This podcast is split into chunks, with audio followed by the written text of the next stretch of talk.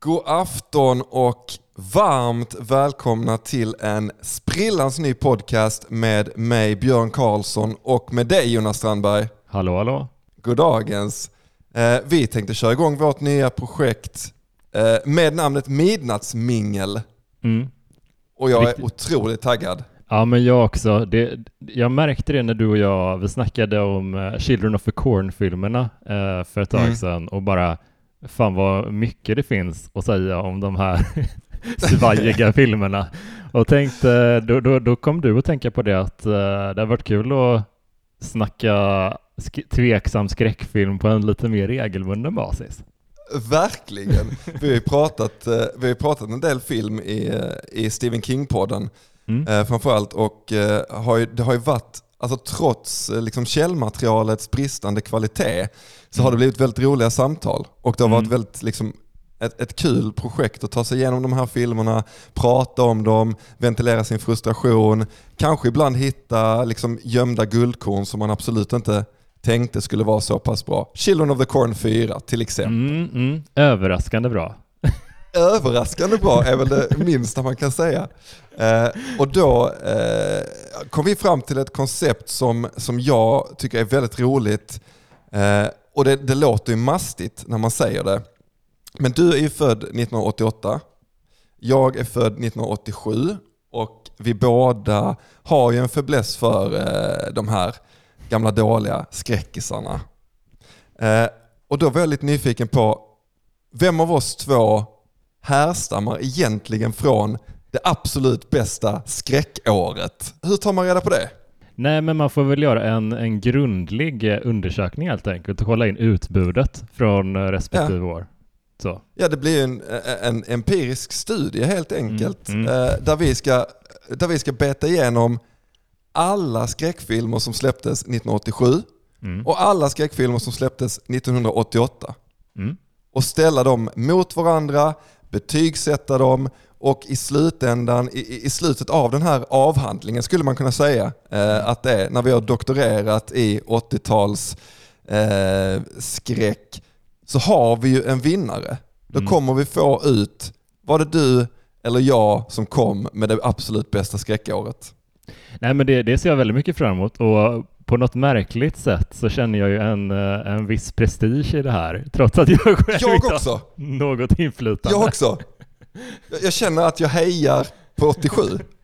Ja, men 87 är ju ett eh, väldigt bra år på så vis att eh, jag, snö, jag hade en lång period där jag snöade in mycket på så här cheesy hair metal typ. eh, och Guns Ja. N' Roses släppte ju sitt album Appetite for Destruction 87 som är väldigt så här formativt eh, hårdrocksalbum för den perioden. Så att, och, och hå- hårdrock och skräck är ju ganska tätt sammanvävt på något sätt. Det är, det är ofta hårdrockare använder skräckattribut och sådär. Så att jag, min magkänsla är oro, men jag känner också att jag kommer att jag har, jag, jag, jag har inte gett upp hoppet om mitt, eh, mitt fina, fina år än. Så mycket kan jag säga. Nej. Nej, och det ska du verkligen inte göra heller. Vi har inte ens eh, tagit det första spadtaget för att eh, gräva Nej. upp de här guldkornen än. Eh, och vi har, ju, vi har ju lite avgränsat det för att när man säger att man ska titta på alla skräckfilmer, eh, då menar vi inte att vi ska titta på liksom någon eh, ungersk studentfilm som råkade komma 1987. Utan Mm. vi har satt gränsen att eh, för att en film ska vara eh, del av det här projektet så ska den ha minst 1000 reviews på IMDB. Ja, Det känns som en bra tröskel. Exakt. eh, Det, man måste ju ändå begränsa urvalet lite. Det, det är jobb, så jobbar man inom vetenskapen i allmänhet också. Att man, eh, man Ja. har en, en, eh, testgrupp sådär, som är representativ och det känner vi ändå att det här, det här kommer vara representativt. Det kommer det absolut. Och mer om urvalet kan ni såklart läsa i metoddelen sen när ni, när ni Mm. betar av den skriftliga avhandlingen. ja. Något annat som är lite speciellt med den här podden är ju att eh, varje vecka så kommer ni hitta den på underproduktion.se. Ja. Och eh, ska man lyssna på den och man tycker att det här är eh, lika spännande, och intressant och roligt som vi tycker så får man helt enkelt prenumerera på podden där inne. Det här första avsnittet det får man såklart lyssna på eh, gratis i din poddapp för att du ska få känna på det. Men väljer du sen att eh, bli prenumerant och fortsätta den här resan med oss så ligger ju redan nästa veckas avsnitt ute Mm. där också. Det är så nice. Jag älskar det när man kommer in i en ny serie eller en ny podd och så bara fan det finns ett gäng avsnitt redan. Gött. Ja, Så jävla åh. nice. Men fan, kan vi, inte, kan vi inte bara snacka lite om våra allmänna känslor kring 80-talsskräck typ innan vi kör igång? Jo, Alltså, absolut. För jag, jag har tänkt så mycket på det för att jag är ju född då 88 vilket innebär att eh, min uppväxt till stor del skedde på 90-talet men 90-talsskräck kan jag inte riktigt identifiera mig med på samma sätt. Det, det är inte, Nej. man började introducera lite för mycket eh, CGI, dataeffekter då. Eh, det, man, man började skippa de här underbara praktiska effekterna och de här animatronics tekniken då som man ofta jobbade med på 80-talet för att ja, jag vet inte. Eh, Man ville testa, data var nytt och då skulle man testa Ja. det i alla skräckfilmer typ på 90-talet. Så att eh, för mig är 90-talet lite mer av ett flytande skräckårtionde medan Ja. 80-talet är mer eh, tangible, mer handfast, greppbart. Jag tänker att det är som, alltså det du är inne på, att det är precis som i tv-spelsbranschen. Eh, att när liksom det första Playstation kom och eh, man skulle gå från eh, 2D till 3D. Allting skulle bli 3D, det var det som var nytt, hippt, modernt. Mm. När det begav sig så tyckte man det såg coolt ut. Men om man tittar tillbaka idag så håller det mycket, mycket sämre än, än eh, tidigare generation eftersom då var man precis i uppstarten av något nytt, man var inte speciellt duktig på det, man hade inte tekniken för det egentligen. Idag ser det ut som absolut skit medan 2D-tekniken hade utvecklats under så lång tid så att när Super Nintendo släppte de liksom, ja men Donkey Kong eller vad det nu kan vara så är det så, så jäkla snyggt och så, liksom, så väl framarbetat att de än idag är hundra gånger liksom bekvämare att titta på än de som kom efter som var de liksom första stolpiga stegen. Och så är det kanske med 90-talsskräck. Det är alltså väldigt eh, väl uttryckt faktiskt, för att eh, jag har tänkt också på den del att det är så orättvist på ett sätt, men också rimligt att jämföra till exempel Super Nintendo med Nintendo 64. Eh, också så här att Super Nintendo, Ja. de, har, de har liksom förfinat 2D-spelen. Den var liksom på sin peak Exakt. under slutet av Super Nintendo-eran och då ska vi lämna över. Ja, men det blir ett, ett, ett hopp där. Det blir en tröskel att komma över. Ja. Och när, när, den, när det hoppet kom så var det säkert många som man bara kände wow, vilket hopp. Ja. Och idag när man tittar på det känner man uff, vilket hopp. Ja. ja. Och så är det nog lite med, den här, med det här också, att man har förfinat de här fysiska effekterna. På 80-talet har man kommit långt med det, man gör det på ett, på ett snyggt sätt och sen så kommer datorn in i bilden och så, eh, så får vi samma effekt. Liksom. Ja, men det, det säger ju någonting också om att om man kollar på moderna skräckfilmer som kommer nu, 2023, typ så de går ju ofta tillbaka till eh, fysiska effekter och sådär. Att det är objekt eh, och det är eh, Alltså det, det, det är klart att det förekommer animation och sådär, men man jobbar mycket med smink, man jobbar med fysiska specialeffekter, blod och sådana grejer. Det är inte Mm man har, man har märkt att det, det blir bäst med majssirap, helt enkelt. det, Ja, det blir ja. inte bättre blod än så. Det, det, det tog jag förresten från eh, den fina Jake Lloyd som spelar Anakin Skywalker som barn. Han är ett stort fan av gammal skräck och särskilt Okej. eh, majssirap baserat blod tycker han är, det blir inte bättre än så. Och jag håller verkligen med honom. Ja. Fan vilket smalt intresse, det passar vi otroligt bra i den här podden eh, med smala intressen. Och Jake Lloyd kanske till och med slår oss på fingrarna där verkar det som. Ja, han, eh, han verkar må, må mycket bättre nu än när han var med i Star Wars lyckligtvis. Ja, vad skönt. Eh, men du, nu när vi grottar ner oss. För övrigt 80-talsskräck, jag känner att det är väldigt brett. Att Mm. det finns så otroligt mycket. Att det finns eh, allt ifrån de här liksom Gremlins-doftande, eh, lite komedi-creatures-skräcken till liksom de eh, största klassiska skräckfranchisen som, som tuffade på i liksom stabil takt med Halloween och eh, Fredagen den 13 och Nightmare on Elm Street och allt vad det är. Liksom.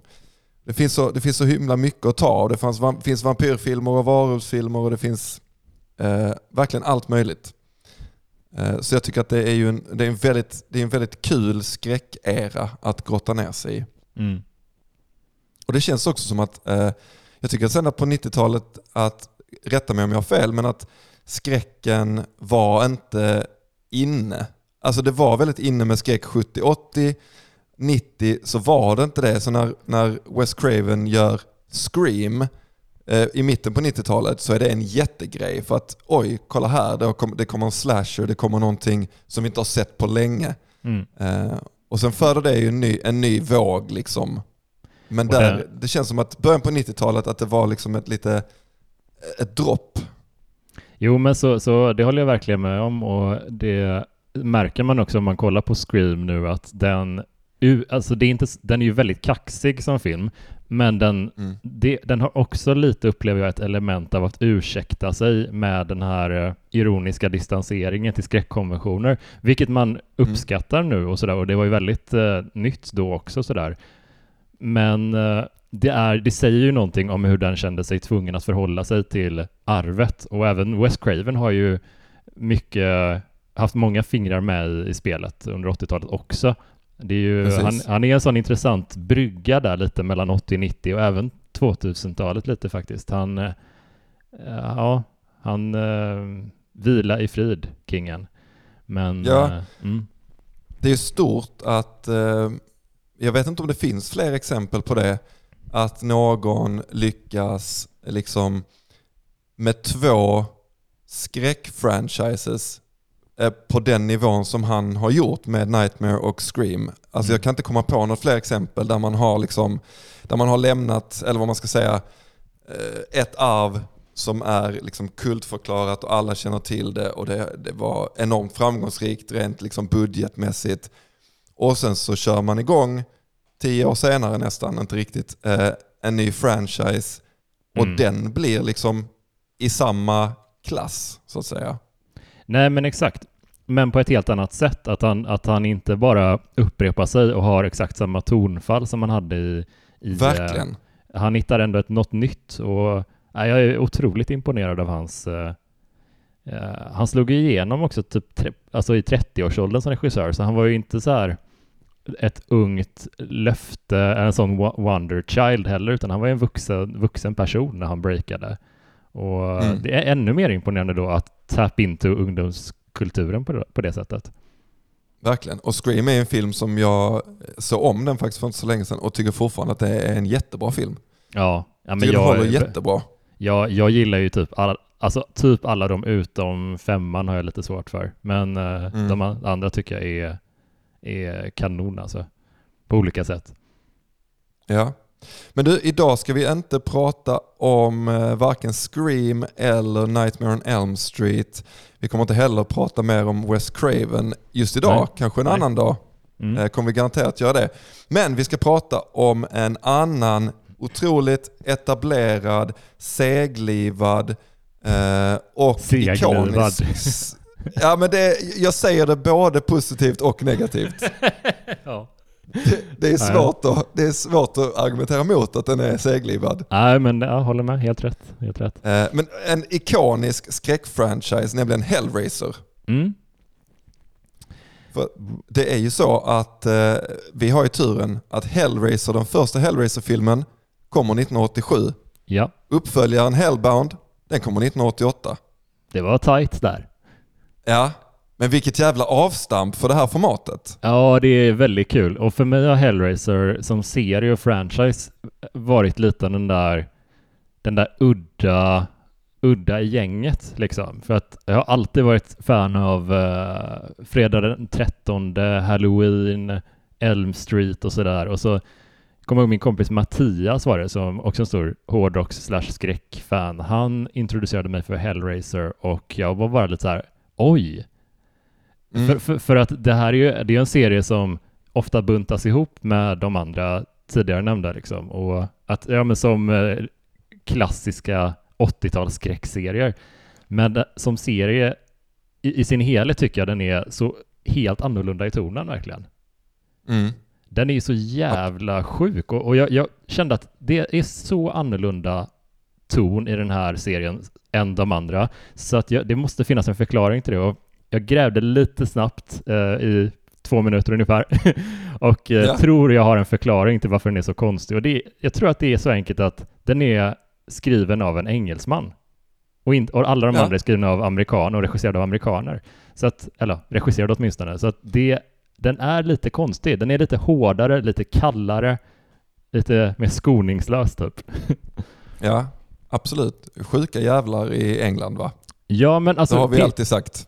Ja men kolla på så här, jämför, kollar man på punken, man jämför Sex Pistols och Ramones. Ramones är ju trallvänligare, Pistols är ju smutsigt och äckligt på ett annat sätt. Eh, Det är, Ja. man ser, man känner ändå skillnad att det engelska är, fan, det är lite ruggigare bara. Ja, Det är lite gritty och lite liksom, eh, absolut. Där satte du nog fingret på. Jag tror att de två minuternas research eh, var svaret på mycket. ja men kanske, alltså det är eh, engelsk musik, engelsk kultur överlag. Den är ju, det, är, det känns som att det är precis som för oss svenskar och våran eh, Scandinoir eh, trend sådär att det, det är färgat mycket av vårt disiga, deppiga väder och jag kan ändå vara lite förtjust i det. Alltså det, det känns betryggande. Det kanske är liksom att, alltså så, så liksom desperata efter njutning som karaktärerna är i Hellraiser-serien kan man bara vara i ett regnpissigt England. Mm. För där finns det inget av den varan i det vanliga livet så att säga. Nej, nej men det är, det, det är väl också, både du och jag har ju glidit in på det lite när vi har snackat om Stephen King och sådär, att hans, eh, han, han är ju uppvuxen i eh, och bor fortfarande i Maine i USA och det är en, del, en delstat där klimatet är väldigt, väldigt likt vårt skandinaviska och eh, Mm. miljön med sen de här barrskogarna och ja, sjöarna och sådär. Det, det påminner mycket och det kanske är därför han är så eh, omtyckt här. Lite så kan jag känna med eh, eh, den un, udda, udda figuren Clive Barker också. Ja, det ligger säkert någonting i det alltså. Eh, Men vi, vi gör väl så att vi, vi börjar att bryta ner Hellraiser Mm. från 1987. Ja. Och sen så hoppar vi över och så pratar vi om Hellbound från 1988. Och Mm. avslutningsvis så kommer både du och jag att betygsätta de här två filmerna. Mm. Eh, Och det blir liksom första byggstenen i, eh, i den här eh, eh, strävan efter att ta reda på vem som har det bästa skräckåret. Mm. Perfekt. Jag tänkte jag, eftersom det, det är mitt år som får inledas, tänkte jag att jag kan börja prata lite om eh, Hellraiser. Lite Ja. bakgrund, lite vad den handlar om och sen så eh, sen pratar vi, sen är ordet fritt så att säga. Kul. Men eh, då tidigare nämnda Clive Barker, han är ju författare från början och romandebuterar två år innan Hellraiser, alltså 1985, med en bok som heter The, The Damnation Game. Eh, och redan året efter så publiceras en kortroman av honom som heter The Hellbound Heart. Och det är ju då den kortromanen som ligger till grund för, för Hellraiser-filmatiseringen. Eh, det finns ett, ett välkänt citat om Barkers tidiga författargärning som jag tänker att du eh, säkerligen, eh, med tanke på din andra podd, känner väl till. Och det är ju ett citat som inte har använts särskilt sparsamt sedan dess, utan det liksom klistras ju över allting som Clive Barker nuddar, eh, oavsett eh, om han har något med det att göra egentligen eller inte. Och det är ju ett eh, citat som lyder “Jag har sett skräckgenrens framtid och hans namn är Clive Barker”. eh, jag tror att eh, ordagrant är det någonting, “I've seen the future of horror and his name is Clive Barker”. Eh, bevingade ord från Stephen King. Mm.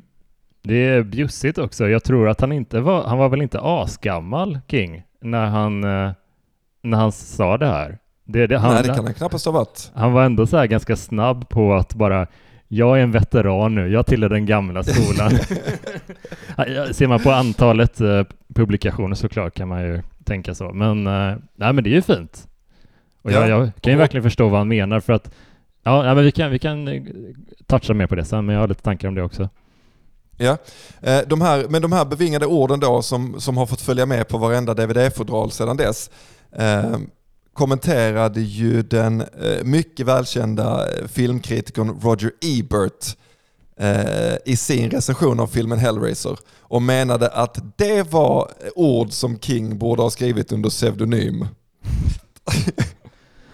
Alltså den där jävla Roger Ebert, alltså det är alltså mycket tankar om honom. Det är en, ja. Ja, det var, det var en ganska svidande öppning av den sågning som då Pulitzerprisvinnande Ebert eh, delade ut till det här eh, startskottet på den här franchisen. Varför släpper man honom nära skräckfilmer? Nu lever han ju inte längre, men alltså varför får han Nej. vistas? Det borde vara som med så här Predators, de får inte vara nära skolor. Det, han borde inte släppas nära. Det, det känns inte så här eh, rimligt att han ska få skriva om skräckfilmer. Han älskar inte skräck, men han måste, ändå, han måste ändå alltid poängtera att han gillar bra skräck. Ja. Men då har han uppenbarligen aldrig hittat någon sån. Jag har aldrig hört ett positivt ord Alltså jag vet inte. Ja. Nej, men det är som att jag skulle säga att jag älskar, eh, jag älskar black metal, men bara riktigt, riktigt perfekt black metal. Och jag, jag har inte hittat det bandet än, men jag, när jag gör det så kommer jag vet att jag kommer älska det. Är bara, men du gillar ju inte genren, det är okej att säga att du inte gillar det. Det är fine. Ja. Låt, låt någon annan recensera det. Ja. Och så kan se, liksom, eh, kan se andra förtjänster än vad du uppenbarligen inte kan. Mm. Eh, men manuset till den här filmen är skrivet av Clive Barker själv. Mm. Eh, dessutom regisserade han filmen. Och eh, hela, hela liksom, filmen inleds med att vi får följa en man vid namn Frank Cotton som köper en, ska vi kalla det för en puzzlebox eller en pussellåda eller någonting. Jag vet inte om det finns ett svenskt ord för det där. Mm. Men han, eh, eh, han köper en sån här box och den sägs kunna öppna en port till utomvärldslig njutning. Ser vi honom sitta på vinden och knåpa med den här och lyckas lösa pusslet och eh, då blir det kanske inte som han förväntar sig utan istället så skjuts det ut massa kedjor med krokar som liksom hakar fast i honom och, eh, och faktiskt sliter honom i stycken. Eh, Ska vi, ska vi liksom spoila fritt här eller ska vi eh, Men vi kan höja väl... ett varningens finger? Alltså vi kan ju... Alltså jag vet inte, ska vi hålla det lite spoilerfritt? Ja. Eller vad känner du? För att det här är, det är, ju, det är ju filmen som har 35 och 36 år på nacken, å ena jag sidan. Jag tänker att man kan prata ganska fritt. Ja, ja men vi gör det, vi gör det.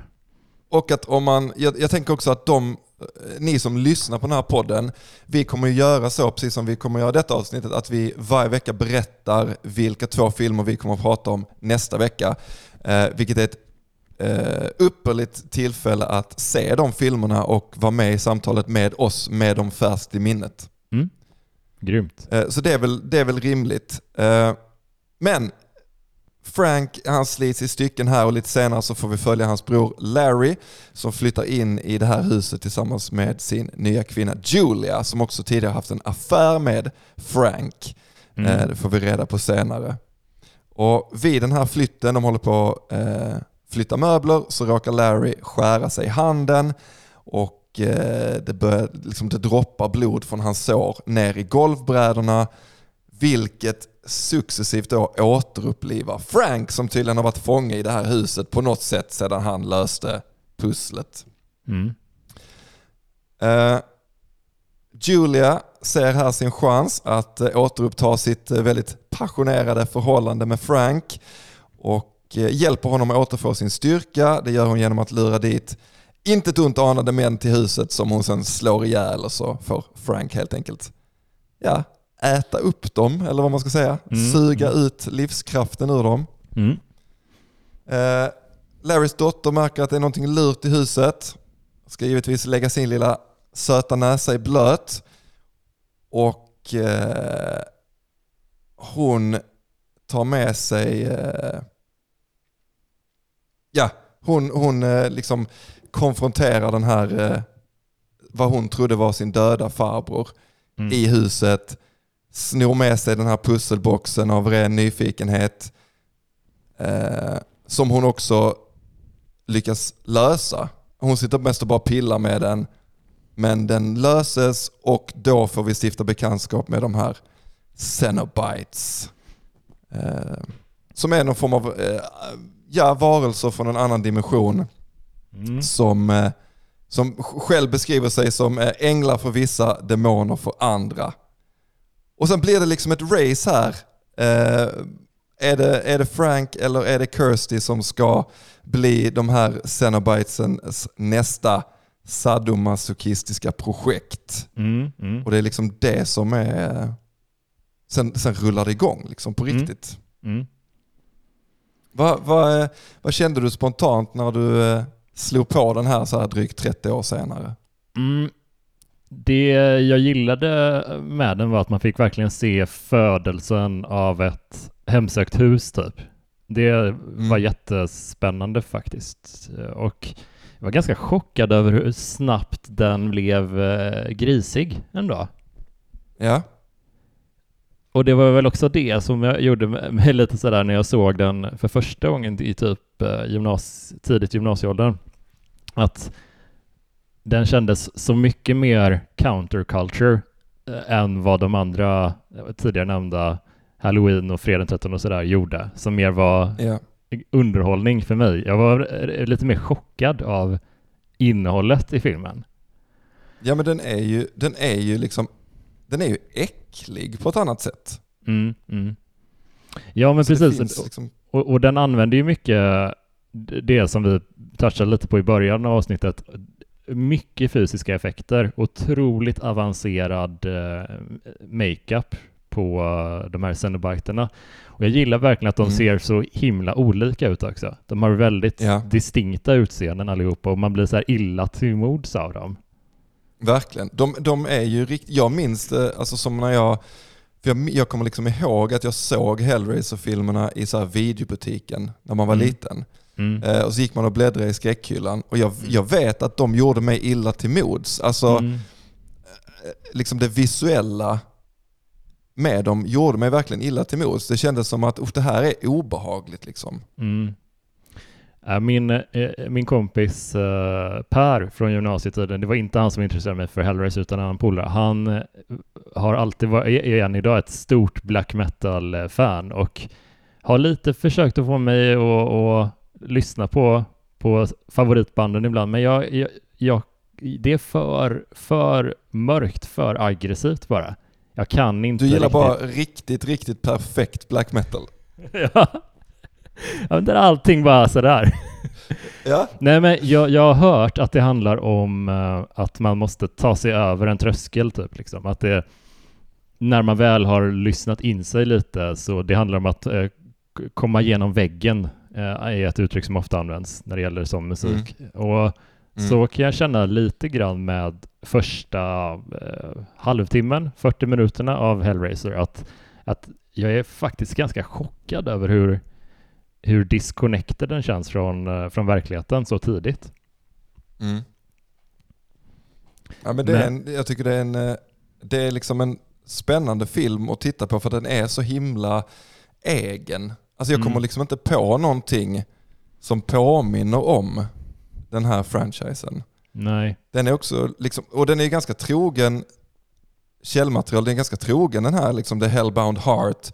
Och det är, kanske naturligt eftersom det är samma person som är upphovsmakaren till de båda två. Liksom. Mm. Eh, Men jag tycker den har verkligen fångat det, eh, liksom, jag vet inte, det här mörka, obehagliga, lite äckliga och på samma gång, även om jag har hört att Clive Barker skulle vilja, han hade velat köra mer på det spåret, men att det här liksom brytpunkten mellan att det är äckligt och någon form av, inte sexigt, men det är ju någonting alltså kötsligt Mm. kan man väl säga. Eh, som, och, och det är ju också, alltså, hela deras koncept, de här Cenobitesen är ju att de ska skänka det de gör när man löser den här pussellådan är att Mm. de erbjuder eh, känslor, förnimmelser, upplevelser som övergår vårt förstånd. Alltså till exempel att det gör Alltså det görs, de, de utsätter en för saker som gör så ont att det inte ens gör ont utan det är en ny Mm. känsla. Som för vissa är liksom äggande. Eh, att, att, att de ska finnas egentligen i liksom gränslandet mellan liksom lust och smärta. Men att det är ju så mycket smärta att det kan ju inte vara det för någon. Tänk. Alltså det är, Mm. men det, men det är ändå, det är ändå en liksom ganska edgy approach att ha. Ja, den är ju extrem som film på många sätt och är det fortfarande än idag, tycker jag nog. Att det, det, det var länge sedan jag såg en film som var så här. Det närmsta jag bara spontant kommer på och då, då snackar vi inte bara i grisighet eller i grova våldsscener, det är inte det. det den går ju djupare än så. Jag tänker på en film som heter Ma- Mal, Malign, Mal, någonting sånt där. Det är han James Wan som har gjort den. Eh, den, blev Okej. lite, den fick lite delat mottagande. Den kom för tre år sedan typ. Men jag tyckte Mm. väldigt mycket om den och den gjorde också en ganska illa till mots när man såg den.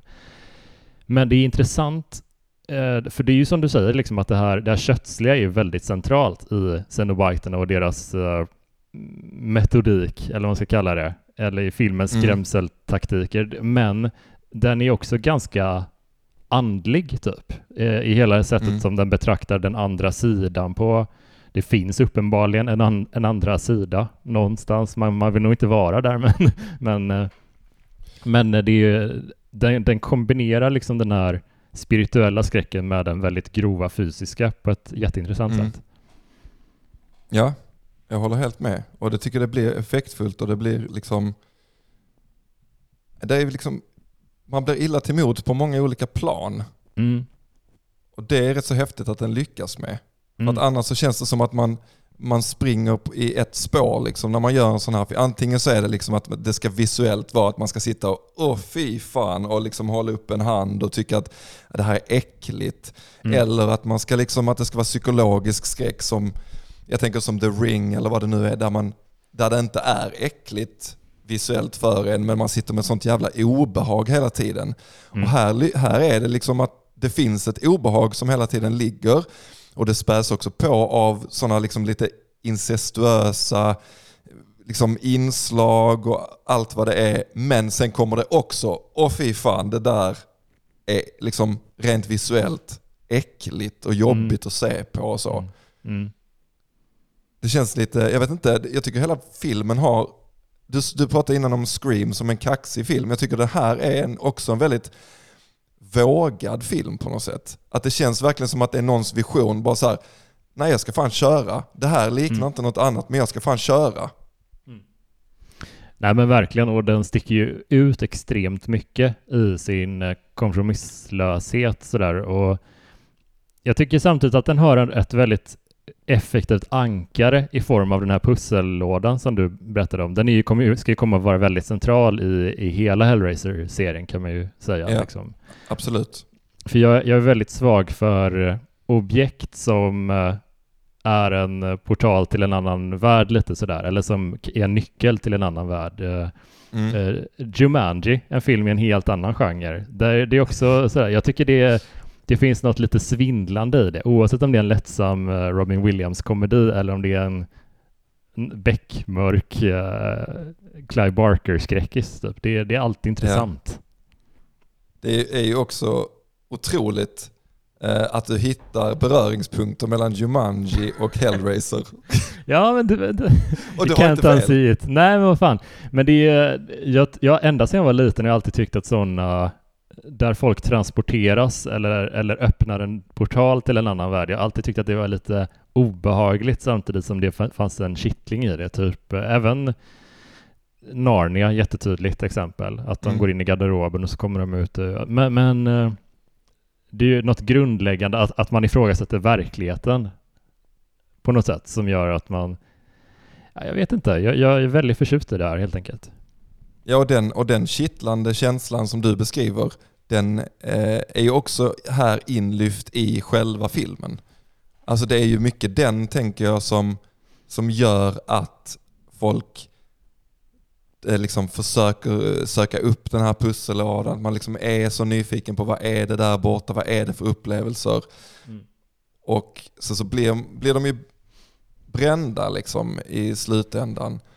Men, eh, men att ändå den där, liksom, trots att man inte ens liksom, i, i boken är det, nu, det kan det vara att det inte är så här i filmen riktigt, men att i bok, nej det är det ju inte, för att i filmen så är det väl att eh, han, eh, Frank sitter och öppnar lådan och det som händer är att det fälls upp liksom som flärpar och sen så kommer de här, eh, vad heter det, eh, kedjorna och hugger mm. tag i honom. Mm. Och, den, och den biten, där tycker jag att där har boken ännu mer förtjänst för att där är det när han löser lådan så kommer ju då Pinhead, som han har blivit kallad eh, i, i, eh, ja, i folkmun.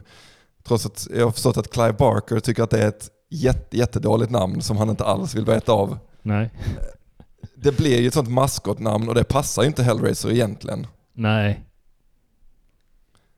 Alltså jag tänker att man liksom som Jason och Freddy, de är ju maskotar redan från början och har liksom passande namn. Här blir det liksom att det är inte det man är ute efter här på något sätt. Nej men det var ju kulturen också då, att, uh, att man ville ju ha att ens uh, att, det, det är ju det som är så intressant med den här typen av skräckfilmer, att man försöker alltid göra mördaren till the leading man, att det ska vara en maskoten, profilen som ska galjonsfiguren för serien. Och ja ja. men det är ganska, det är en liten eh, flipp på klassisk filmberättande, liksom, eller vad som helst, vilken typ av berättande som helst egentligen. Att man väljer att göra den uppenbara antagonisten till huvudpersonen typ. Mm. Är det någonting som börjar med liksom kanske halloween? Eller är det någonting ja, men det som kanske liksom... det, Ja, men jag tänker att det, det känns ju inte orimligt för att man måste ju som skräckfilmstittare vill man ju att uh, in, man vill inte kunna gissa vem som ska klara sig, om någon klarar sig, utan det ska kännas som att vem som helst kan stryka med. Och om man då har liksom Halloween lyckas väl helt okej okay med det med Jamie Lee Curtis, i och med att hon klarar sig genom några filmer, men generellt mm. tycker jag nog att det är bättre att den enda gemensamma nämnaren är mördaren, typ, att, eh, som kommer tillbaka på olika sätt och sådär. Det blir... Uh, det är ju lite det som gör att jag har... Jag tycker de är helt okej, okay, men jag, jag har lite, lite svårt ibland för Conjuring-filmerna, för att där är det det här paret som, Warren-paret som yeah åker runt i världen och löser paranormala fall och sådär. Det blir ju lite känslan att de kommer antagligen klara sig igenom ganska mycket typ. Ja, det blir en annan grej om man har, om fokuset är att den här serien handlar om liksom antagonisten istället för att då kan det vara att ja, men i en film så klarar det sig ingen och i nästa film mm. klarar sig två och ja. då blir det den här ovissheten som du pratar om. Ja men det, det uh. blir ju mer spännande att kolla då helt enkelt. Ja, men i boken, i, bara ta tillbaka där, i, i boken då, när Frank löser pussellådan, då kommer ju eh, The Cenobites eh, dit och har en konversation med honom. Mm. Och liksom, du, du, du har kallat på oss, vi, i princip, vi erbjuder det här. Och han ser ju dem då, han ser ju hur de ser ut liksom och de, de ser ut som en liksom SOM-mardröm som har gått över styr. Mm. Eh, och, och, ser ut, du sa ju också det, liksom, att de är väldigt unika i hur de ser ut, men vad som är gemensamt för dem är att de, man ser ju att de har plågats. Liksom. Mm. Mm. På, på olika sätt. Om det är Pinhead som har fått spikar in, inspikat i, i huvudet eller om det är eh, någon som har liksom fått helt bort ja, där ansiktet bara är någon jävla mos och någon som har helt uppfläkt hals på någon jävla metallställning. Alltså man mm. ser ju att det de har gått igenom är ju inget som ser toppen ut. Mm, nej. Eh, och, och de erbjuder liksom sin upplevelse till Frank och han är liksom så pass störd i sin jakt efter liksom nya upplevelser och ny njutning och så här. Att han, eh, han kör ju på det liksom. Mm han tackar ju ja. Och det mm. blir ju också liksom att, ett, att aktivt tacka ja blir också en annan dimension av det. För man ser lite vad som väntar i filmen så blir det aldrig den, då, då kan det vara liksom att oj, jag löste den här, de skjuts ut och shit jag ångrar mig direkt. Det här var inte det jag ville. Men där finns det ändå någonting som föranleder det. Nämligen mm. att han faktiskt säger ja, kör. Mm.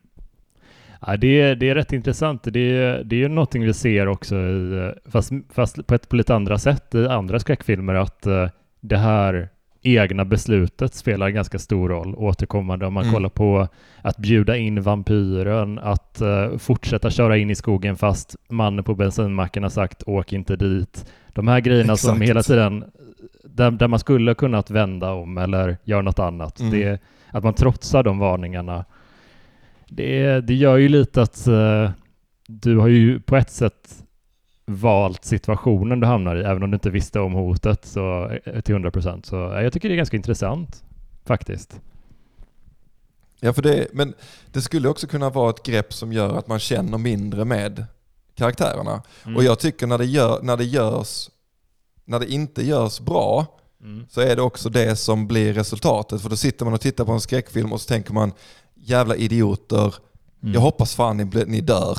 Mm. I princip. Mm. Och, det, och det tänker jag är lite, där finns ju liksom Freddy och Jason och, och Michael och de i den liksom, de är ju där i brytpunkten att deras protagonister tar ju ofta den typen av beslut som, man gör, som gör att man liksom hejar på mördaren och tänker så, mm. alltså, så jävla dum i huvudet. Ja. Nu kommer han, kom, ja, okej okay, du ska få se, du ska få ja. se. Nej, men jag, jag är ganska förtjust i, uh, i den aspekten av om det är fredagen den 13 3 där det dels finns några vanliga kids som blir utsatta för Jason och dels det här motorcykelgänget som är lite douchiga Uh, så att uh, bo, alla de är i skottlinjen för Jason. Så att det är lite, mm. man slits lite mellan att heja på och uh, hoppas att de ska dö. det är ganska... Det, det, gör ju den filmen till lite, lite mer emotionellt komplex än de andra tidigare. ja. Är det alla fasers blodiga dygn du pratar om då? Absolut. Heter den så på svenska? Jag var det inte den som gjorde det? Jag ja, men det är ju fan sjukt alltså. Jo, det har du nog rätt i. Det är ju ett, en otrolig titel. Verkligen. Ja. Uh, men uh, Hellraiser då, jag tycker ju att uh, det här är en bra skräckfilm. Mm. Det är jo. liksom min, min, mitt konstaterande. Och jag tycker den är väldigt, jag tycker den är väldigt, du pratade om fysiska effekter innan, att det känns skönt att vi ska få liksom tillbaka till de fysiska effekterna. Och det här är väl det i kubik.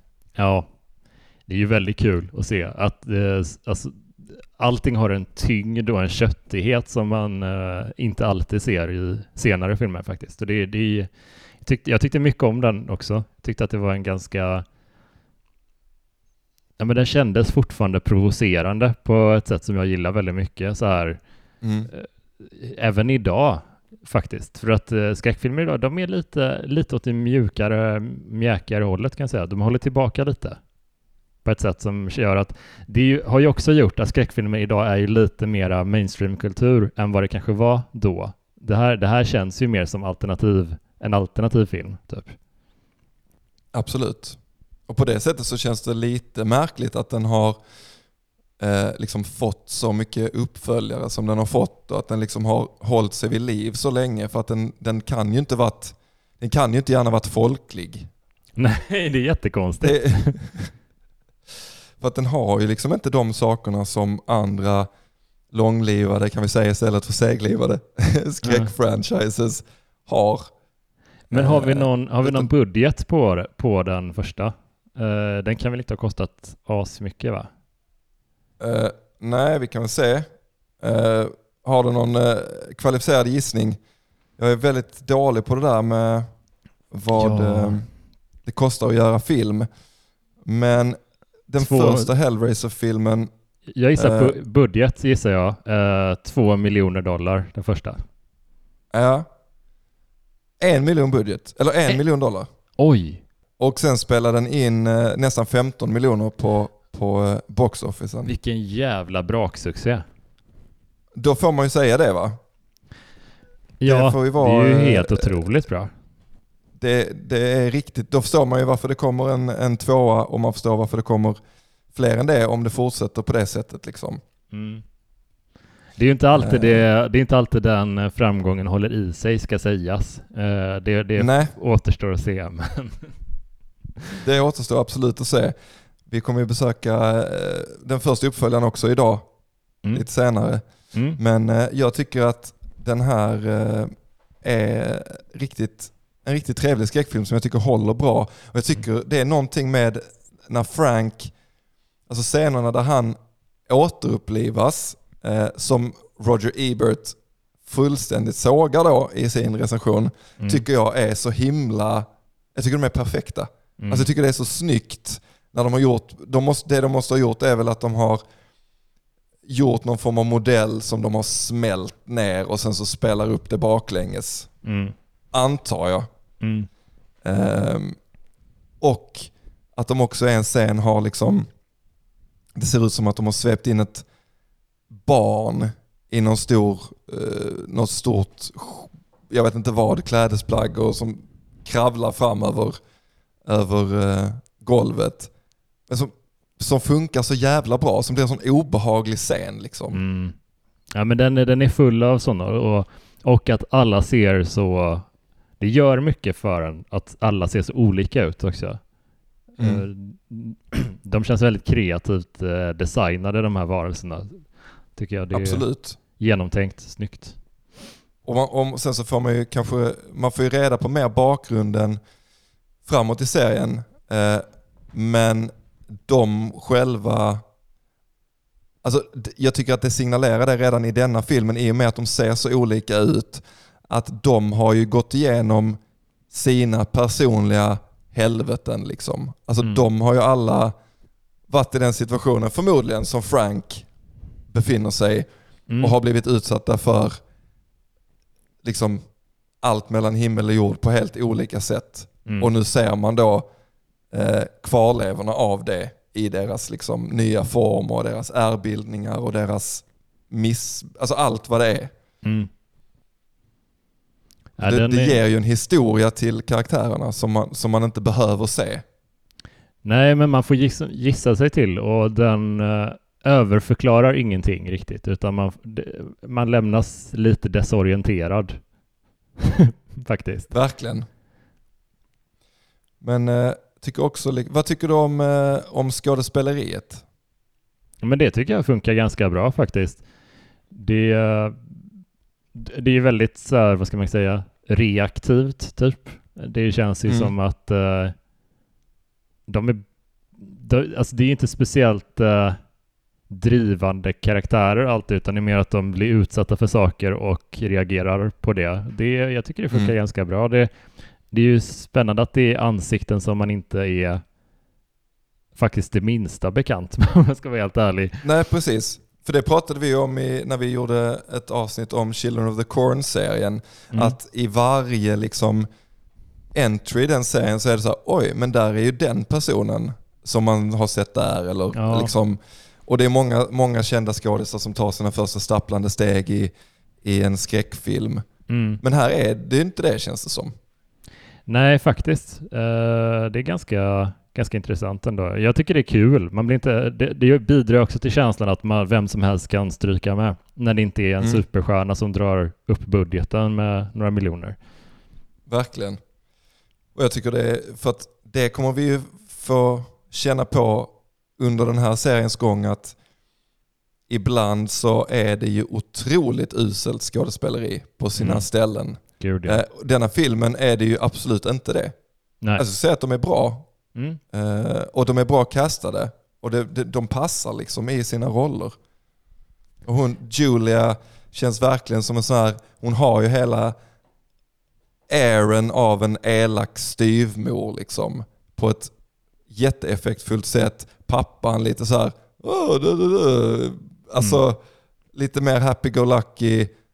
Och dottern liksom också det här eh, sockersöta 80-tals high school-tjejen liksom. Ja, exakt. Det känns Eh, som att de verkligen är, och- Frank också som den här coola, liksom, jag tänker på han i, i huset fullt. Han, eh, liksom morbrorn eller farbrorn där. Mm.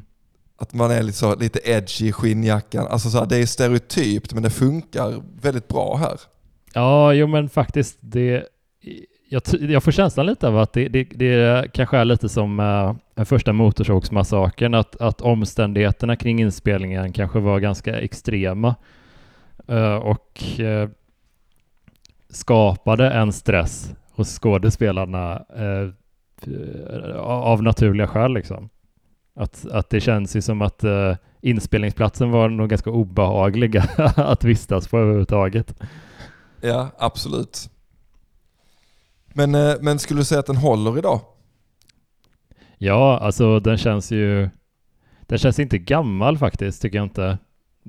Den känns mera som ett... Eh, en riktigt udda, udda skräckfilm. Jag mm. tror att det hade varit svårt för en sån här film att slå igenom idag på bred front för att det är så accepterat vad en skräck... En skräckfilm ska ju vara lite Stranger Things typ idag. Och det är lite tråkigt ja. att eh, den kulturen har blivit så otroligt dominant med tanke på att tiden den hyllar verkligen inte var det. Det vill säga den tiden vi pratar om nu. Det, jag var eh, positivt överraskad av den här smutsiga ondskan faktiskt. Det tyckte jag var jätteuppiggande. Ja. Vad tycker du den håller? Jag tycker också absolut att den håller idag och jag tycker som du att den känns inte den känns inte gammal visuellt. Visst kan man säga det på lite frisyrer och kläder och, och det där liksom och, mm. och kameran såklart. Men, men i övrigt så känns den inte gammal. Mm. Den känns, eh, den är fortfarande äcklig. Effekterna funkar fortfarande. Det ser liksom, där är alltså, vissa grejer som så här, klart hade kunnat göras mer naturtroget. Mm. Men det funkar. Ja, och den är ju nästan helt humorlös också. Det är ganska kul för att det brukar inte... Alltså, återigen, paralleller till konkurrenterna, de samtida konkurrenterna. Det är, det är ju alltid ja. skämt och, och skoj och någon goofy karaktär i alla dem. Men det är inte riktigt eh, den känslan här faktiskt. Det är 0% tongue in cheek. Mm. Den tar allvar stort, hela tiden. Ja men den tar sig på stort allvar och det, mm. och det funkar. Mm. Liksom. Mm. För det kan ju bli platt fall. Mm. Ibland behöver man ju den, eh, den aspekten, men här behövs den inte tycker jag. Nej, faktiskt. Nej, jag tycker det är coolt. Vill du, eh, för jag, det blir en naturlig övergång tror jag, om du vill berätta mm. om slutscenen så kan jag ta vid därifrån. Okej, okay, men det här, eh, den här eh, kampen mellan Kirsty och Frank slutar ju med att eh, det blir ju, spoiler, Kirsty blir ju vinnare i det här va. Mm. Och hon lyckas, att, eh, hon lyckas liksom att eh, stänga pusselboxen igen genom att liksom lösa pusslet baklänges. Vilket gör att eh, Cenobitesen har, eh, ja, de har inte där att göra längre helt enkelt. Mm. De försvinner, hon lyckas att, eh, vad säger man, förvisa dem tillbaka mm. till sin liksom, dimension. Mm. Och eh, Kirstys pojkvän kommer dit och de lyckas liksom ta sig, de lyckas ju lämna det här huset som rasar ihop och förstörs och Cenobitesen är borta, huset finns inte längre, men lådan har de ju kvar, eller pusslet har de ju kvar. Mm. Um, så hon, uh, av naturliga skäl, vill ju inte ha det längre och känner sig färdig med det här projektet. Mm. Så hon slänger det i en uh, brasa och eh, eh, tittar inte bakåt egentligen. Liksom. Och då kommer det någon form av uteliggare mm. som, eh, som eh, detta är snyggaste scenen i filmen. Då kommer det en uteliggare som, som tar den här eh, pussellådan då ur elden mm. och sen ja, förvandlas till någon form av eh, skelett dinosaurieskelett eller drak, en, jag vet inte, något be, bevingat liksom eh, monster i skelettform som bara flyger iväg här. Och sen så får man ju se, eh, sista sista här är ju att samma person som sålde eh, lådan till Frank i första scenen mm. säljer nu lådan på nytt till en annan kund. Mm. Och där är det slut. Där är det slut. Ja, kul typ av slut.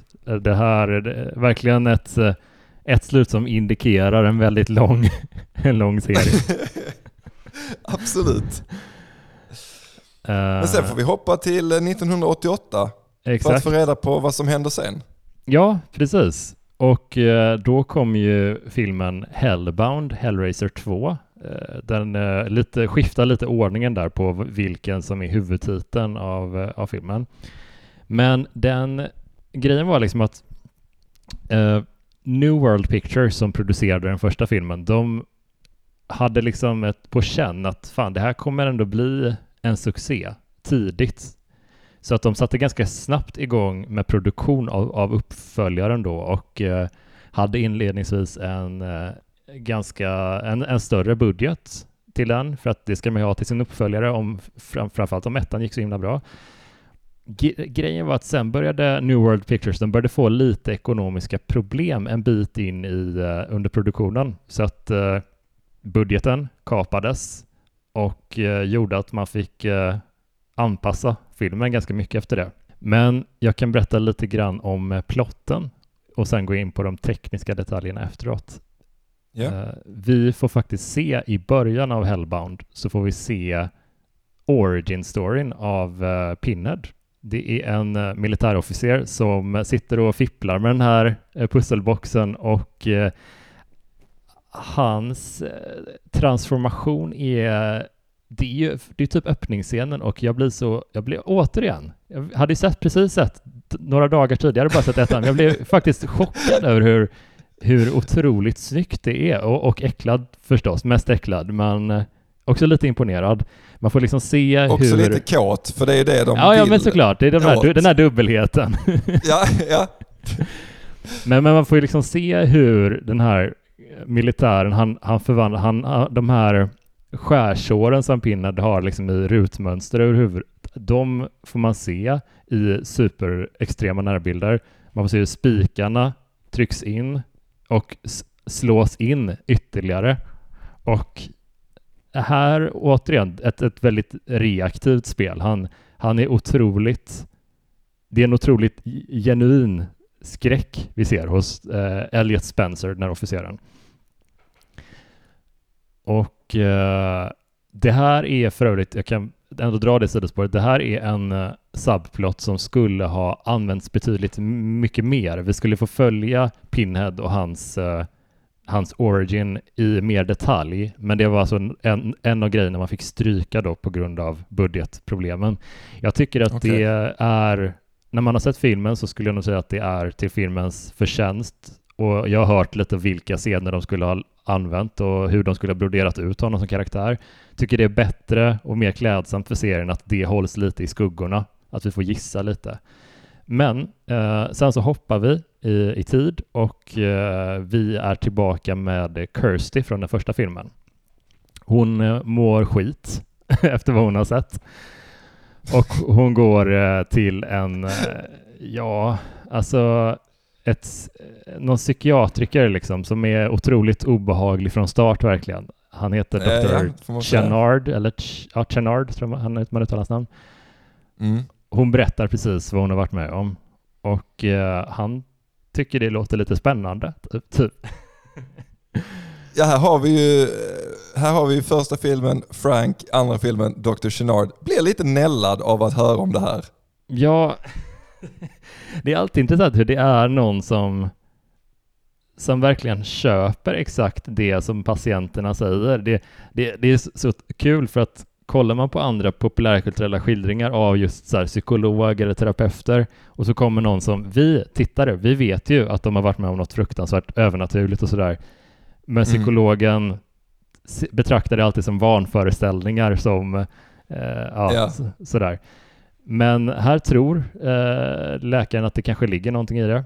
Och eh, den här madrassen som Julia, styvmodern, dog på, den är på något sätt i Dr. Chenards ägo. Han kommer över den här madrassen i alla fall, som en sån här klassisk dark tourism-grej typ. Ja. Och han behandlar då en man som har någon typ av vanföreställningar som det, han, den här patienten då ser olika kryp och maskar krypa över honom och eh, får panikångest av det. Så Do Dr. Chenard placerar den här mannen på madrassen, ger honom ett, eh, kni en kniv, ett rak, en rak kniv och mannen börjar skära sig själv över hela kroppen. Också otroligt, otroligt effektivt, realistisk eh, tortyrscen Ja. där. Ja, fy fan. Alltså, jag har sett en sån, förlåt att jag avbryter, jag har Nej, sett i, eh, jag var i Barcelona för många år sedan, Mm. en man som satt liksom på trottoaren vid en husvägg Mm. och eh, så här metodiskt plockade bort typ grejer från sin kropp som inte fanns. Mm. Eh, alltså det var väl så tydligt att han liksom, oh shit det kryper någonting där, den tar vi så kastar bort och där kryper någonting. Mm. Eh, och att det är så himla verkligt för den personen Mm. gör den här, den här scenen blir så sjukt effektiv. Alltså jag tycker den är så obehaglig den här scenen. Den är vidrig och vi ser, det är också snyggt eh, hur den är filmad för vi förstår direkt att de här maskarna är bara vanföreställningar. Så mycket, Mm. det, det, det, är inte, det, det är inte helt lätt att berätta det visuellt men jag tycker det funkar väldigt bra. Men, Det är så kallt och kalkylerat av honom också att, att det är så här.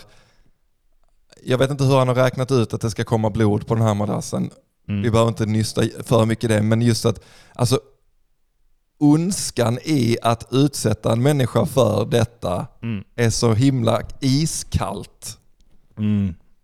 Ja, men han har ju sådana sinnessjuka guds eh, eller djävulskomplex kanske då. Men han Grejen är att det, det som gör att här kommer en väldigt, kanske filmens, en av filmerna, filmens äckligaste scener tycker jag. Det är när mannen, när patienten han lägger sig på madrassen och fortsätter skära sig. Blodet bara rinner ner på madrassen och plötsligt så kommer ett par armar upp ur madrassen och Mm. griper tag i honom och då är det, då är det Julia som är tillbaka. Men hon, eh, det är inte helt lätt att känna igen henne. Hon är helt flodd, helt eh, blodig och flodd och eh, hon har, hon har tillbringat lite tid i helvetet helt enkelt. Och nu... Hon ser, ut som an, hon ser ut som andra sidan i en sån barnbok där man går igenom kroppen. Ja. Där först är det liksom en, en hel person, sen vänder man blad så är huden borta och sen Mm. är musklerna borta på nästa. Hon ser ut som andra sidan där, exakt. Ja, det är väldigt äckligt och då blir det ju lite av- en uh, flipp på plotten från, eh, eh, från första filmen. För här får nämligen uh, Dr. Chenard, han får i uppgift att eh, mata Julia med eh, patienter så att hon ska kunna eh, återhämta sig och se ut som hon gjorde tidigare och, och, uppnå sin fulla styrka typ. Eh, så det är väl liksom den huvudsakliga plotten, liksom att han ska mata eh, henne där. Och jag, jag blev så... Nej, jag tycker det var så himla obehagligt verkligen. Hur... Det är ju verkligen riktigt gravt sjuka människor som han tar in också till, till henne. Ja, ja. Alltså det, och de är i sån liksom, jäkla beroendeställning till honom och han har sån makt i den kontexten där han är. Alltså det blir liksom, jag vet inte, det blir sju resor värre än när Mm. Julia lurar intet ont anande, liksom lite fullekåta affärsresanden hem från baren i första filmen. Mm, mm.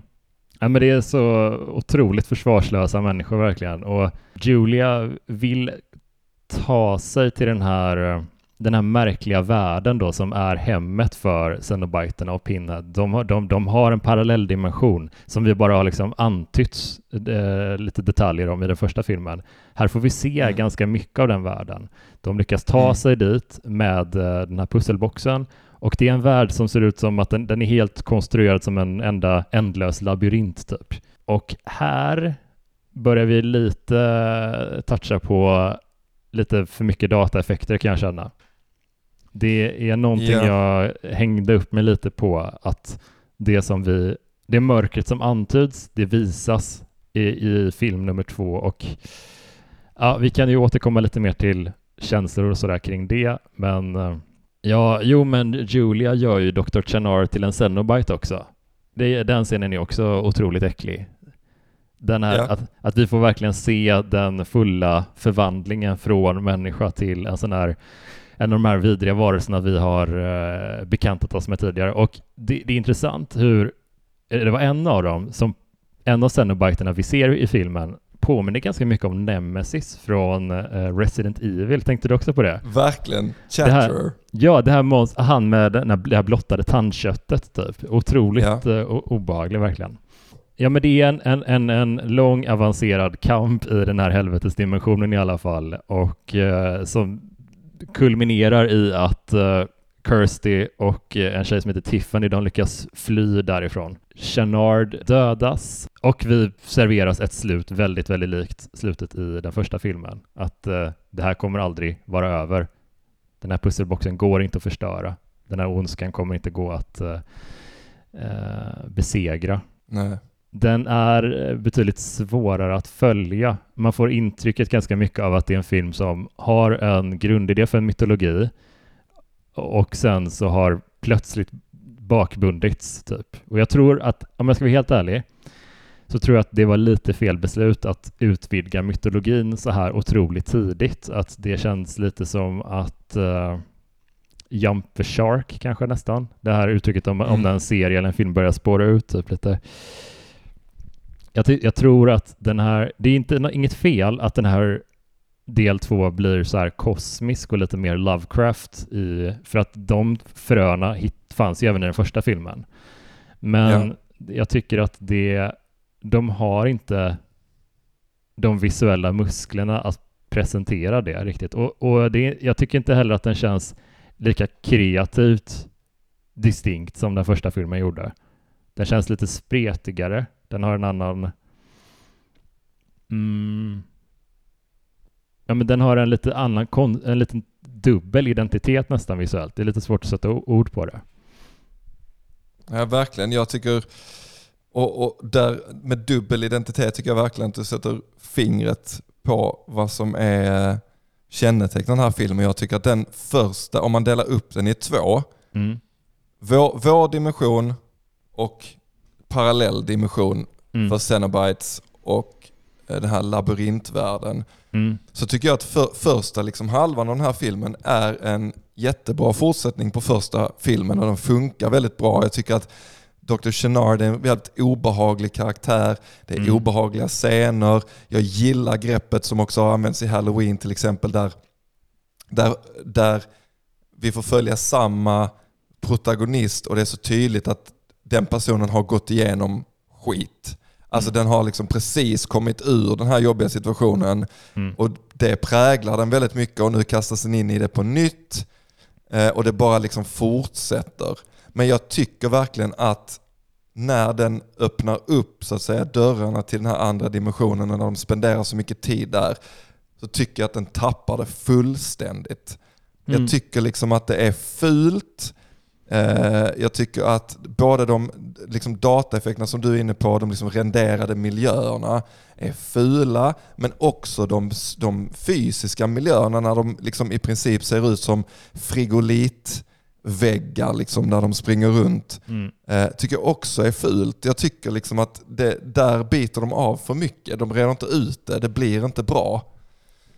Nej, eh. den, den, känns ju för billig verkligen och jag tror att det hade kunnat gå att lösa på ett betydligt eh, smartare sätt om man fick reda på att ens film att ens films budget har kapats så här drastiskt, då tror jag att man behöver snabbt skifta planen på att låta den andra dimensionen vara en ändlös... Jag tror man måste göra det mer av ett... Eh, låt den utspela... Låt den andra dimensionen vara typ ett, ett hus eller någonting. Eh, låt ja. det, som ska representera, låt, låt det vara den här grejen som att ja, men den dimensionen ser olika ut för, för olika personer och nu ser den ut som ditt barndomshus typ. Låt, eller spela på något sånt. Exakt, det hade varit jättemycket smartare. Och nu får man ju också, för att de vill ju ge, ge bilden av att det här är en oändlig dimension. Alltså som du säger, mm. det är liksom en oändlig labyrint. Mm.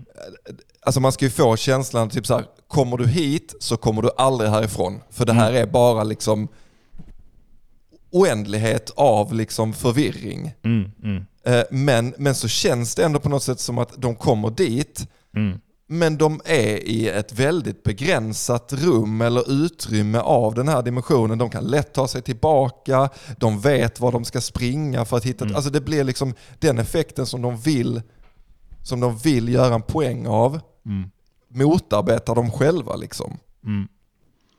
Nej, men man borde ha gjort någonting i stil med att uh, gör det till en labyrint, absolut, men det, man skulle kunna göra det kanske till att, som den här klassiken när man eh, om man går in i ett, ett rum eh, och så ska man tänka, för shit, jag vill, jag vill fly från det här huset, så går man tillbaka dörren man kommer från och då är det typ bara samma korridor som bara loopas. Typ. Exakt. Gör något Exakt. sånt, eh, skär, ja, stryp miljöerna lite liksom, för att om, om de, Mm. ni ändå inte kommer använda den här labyrintaspekten till fu- fullt ut, då behöver man, det känns inte som att man hade behövt ta sig till just den här världen. Nej, verkligen. Och den är, den, den, den, jag vet inte. Den blir inte effektfull på det sättet som de, jag tänker att de vill ha den. Den Jag- känns aldrig så här väst och liksom... Jag förstår Enorm. lite vad de vill åt eh, med tanke på att eh, eh, Chenard, han, när han ser den här världen, då förstår ju han ganska fort att jag, jag vill inte vara här längre. Han försöker ju ta sig tillbaka och det är då han blir eh, eh, till en Cenobite till slut. Mm. Men så att man förstår ju ändå att det, det här ska vara den här känslan av att, eh, ja men som i Lovecraft, man stirrar ner i avgrunden och sådär. Det- Men jag tycker inte riktigt att det åstadkoms på ett tillfredsställande sätt faktiskt. Nej, nej jag håller helt med dig. Mm. Den är, inte, den är inte toppen och jag tycker att det finns eh, många filmer i, i franchisen, eller många, nej det tycker jag inte, som är betydligt bättre än, än den här. Men Mm. det finns liksom, eh, jag tycker att den eh, lovar mycket Mm. och börjar bra, men jag Mm. tycker den faller platt alltså. Ja, verkligen. Den, den har många effektiva scener, verkligen, i första halvan. Men sen efter drygt 45-50 minuter, då börjar allting bara spåra av bara helvete. Nej, men, men det är väl eh, där man kan lämna den här filmen. Den är en, en stökigare, och jag förstår känslan, man vill ta det vidare. Ambitionen är god, eh, men den, den hade lite för mycket aptit på kosmisk skräck lite för tidigt. Mm. Tyvärr. Intressant input också att du hade lite kring produktionen där, att, eh, att den kanske blev strypt från det hållet också. Det kan ju såklart förklara en del. Ja, för, för vi skulle ju också fått se eh, de här andra Cenobiterna, deras origin story skulle också ha behandlats på ett lite tydligare sätt. Det tycker jag inte heller vi Mm. behöver. Vi förstår att de har, när vi ser eh, Chenard då för, förvandlas, då förstår vi ju vad som har hänt med dem också. Det Och behöver det, inte räcker, berättas och det räcker egentligen, nej, och det räcker egentligen att se Pinhead, den, Mm. den scenen som du pratade om, Mm. så förstår man ju att okej, detta är vad han har blivit utsatt för. Då kan man ju själv börja tänka, om den här Cenobiten ser ut så här, vad Mm. har den blivit utsatt för? Exakt. Det, är nästan, det kan Ja. nästan vara mer effektfullt. Ja, fy fan alltså. Usch. Men Hellraiser och Hellbound Hellraiser 2 Mm. får utgöra första, första head-to-head-mötet i den här podden. Mm. En från 87, en från Mm. 88. Om vi börjar med Hellraiser. Mm. Eh, ja, jag, eftersom jag, det är mitt år va? Mm. Jag hugger den, jag tar den eh, och jag säger att när det gäller Hellraiser tycker jag fortfarande att det är en effektiv skräckfilm. Den håller idag, den känns inte daterad. Man förstår att den måste ha varit eh, otroligt ja, men chockerande som du var inne på när den kom och att folk måste ha suttit och tänkt vad i helvete eh, men också fastnat för den. Mm. För att det är en effektiv skräckfilm, den är bra som i kontexten 80-talsskräck eh, så ger jag den utan att blinka 4 av 5. Mm. Jag eh, skulle säga att jag är inne på precis samma spår. Det, det enda som håller den från eh, full pott för mig är att jag ändå... Det, det är samma sak som gör att jag tycker så mycket om den på ett, på ett teoretiskt plan. Att jag, jag tycker det är en fantastisk skräck, skräckfilm, den är väldigt obehaglig. Men jag blir också genuint ganska illa till mods av den. den, är, den det är nästan som att den är för hård. Eh, Ah, okej. den, är, den, den, den, är, den går ganska djupt typ. Eh, men jag ger den absolut en fyra också för att det, den är det, att den lyckas vara chockerande 36 år senare. Det är otroligt imponerande verkligen. Det är eh, hantverksmässigt otroligt snyggt genomfört, kreativt. Va? Ver, verkligen. Om vi sen hoppar ett år fram i tiden då. Mm. Ja, då, då är det ju klu, alltså jag är så kluven för den här för att det, Nej, jag, jag, jag eh, motiverar det här betyget med att eh, den har en, en väldigt stark början, många otroligt snygga praktiska grisiga scener, men att bollen tappas ganska ordentligt i andra halvan och att den inte riktigt lyckas plocka hem det efter det, tyvärr. Så jag eh, är ganska hård. Jag ger den här en tvåa av fem. Nu blir det ju, så här kommer det inte bli varje vecka, men nu är det mitt tur, min tur att vara inne på, på, he, på så helt samma spår som dig. Mm. Att jag tycker också att den här filmen är, eh, som jag sa innan, den lovar mycket, den har så stor potential, det är riktigt obehagliga scener i första halvan och den är snygg, den är liksom, man nästan sitter med, tittar mellan fingrarna på vissa scener. Mm. Men att, att den är så liksom divided i två delar som är så väsensskilda på något sätt där den andra delen gör att när jag har sett klart filmen så Mm. känner jag bara usch jag gillar inte den här filmen. Det här är, jag gillar inte den. Alltså jag har en negativ känsla och jag tyckte så mycket om ettan att det här inte är en värdig uppföljare. Jag ger det också en tvåa Mm. och att den inte faller platt till liksom någon form av bottenbetyg är ju eh, för att den räddas av första halvan. Mm. Men jag Den kan hade- inte ge den högre heller för känslan den ger mig. Nej, och den, den hade ju kunnat eh, plocka upp sig lite grann tror jag om den hade på ett starkare sätt återknutit till eh, första akten. Eh, men den gör inte riktigt det på ett sätt som känns tillfredsställande. Det är, nej, vi lämnas med en tråkig känsla eh, med, av Hellbound tycker jag. Så kan man verkligen säga. Mm. Eh, vi lämnas dock inte med en så tråkig känsla som Roger Ebert hade när han såg den. Där han skrev så här om den första filmen. This is one of those movies you sit through with mounting dread as the fear grows inside you that it will indeed turn out to be feature length. Ja, ganska, ganska rolig gubbe ändå. Ja, lite småroligt. ja, ja. Eh, Men orättvis när det gäller den Ja. första filmen. Kanske Absolut. mer eh, träffande när det gäller den andra. Men fan, det här var ju svinkul Björn. Vad roligt. Det tycker jag verkligen. Och 87, vilken Mm. start. Ja, verkligen. Jag, jag hoppas på mitt, eh, mitt, mitt fina år, min fina årgång. Eh, att den ska leverera lite, lite bättre framöver. Men vi får se. Vad, vad kan vi bjuda våra lyssnare på i nästa avsnitt? Du, nästa vecka om man, är for, om man är fortsatt sugen på den här resan som vi ska göra tillsammans, och det hoppas jag verkligen att ni är, för det kommer bli otroligt kul, så kommer vi sätta tänderna i, no pun intended, eh, en annan långlivad franchise som inte är lika väl ansedd kan vi säga, nämligen The Howling-filmerna. Och här är det inte så att vi ska titta på film 1 och 2, för de kom tidigare än så, utan nästa vecka blir det The Howling 3, The Marsupials och så blir det The Howling 4, The Original Nightmare. Du hör ju själv. Jag tycker att det jämnar ut spelfältet lite. Att det är del 3 och Du- 4, inte del 1 och 2. Det känns som att det kan bli en tight kamp här. Absolut. Och eh, som sagt, om ni vill följa med på den här resan så in på underproduktion.se. Där kan ni prenumerera på den här splittrans, säger man så? Sprillan säger man kanske, nya podden Midnattsmingel där jag och Jonas ska ta oss igenom alla skräckfilmer från 87 och 88 och utröna vem av oss som har det bästa skräckåret. Mm. Kul! Och blir ni prenumeranter nu så hör ni, har ni redan Howling-avsnittet liggandes. Fan vad lyxigt. Oj, oj, oj, oj, oj. Och nästa vecka får vi höra vad vi gör veckan efter det. Ja. Vem vet? Ha det gött! Hej då!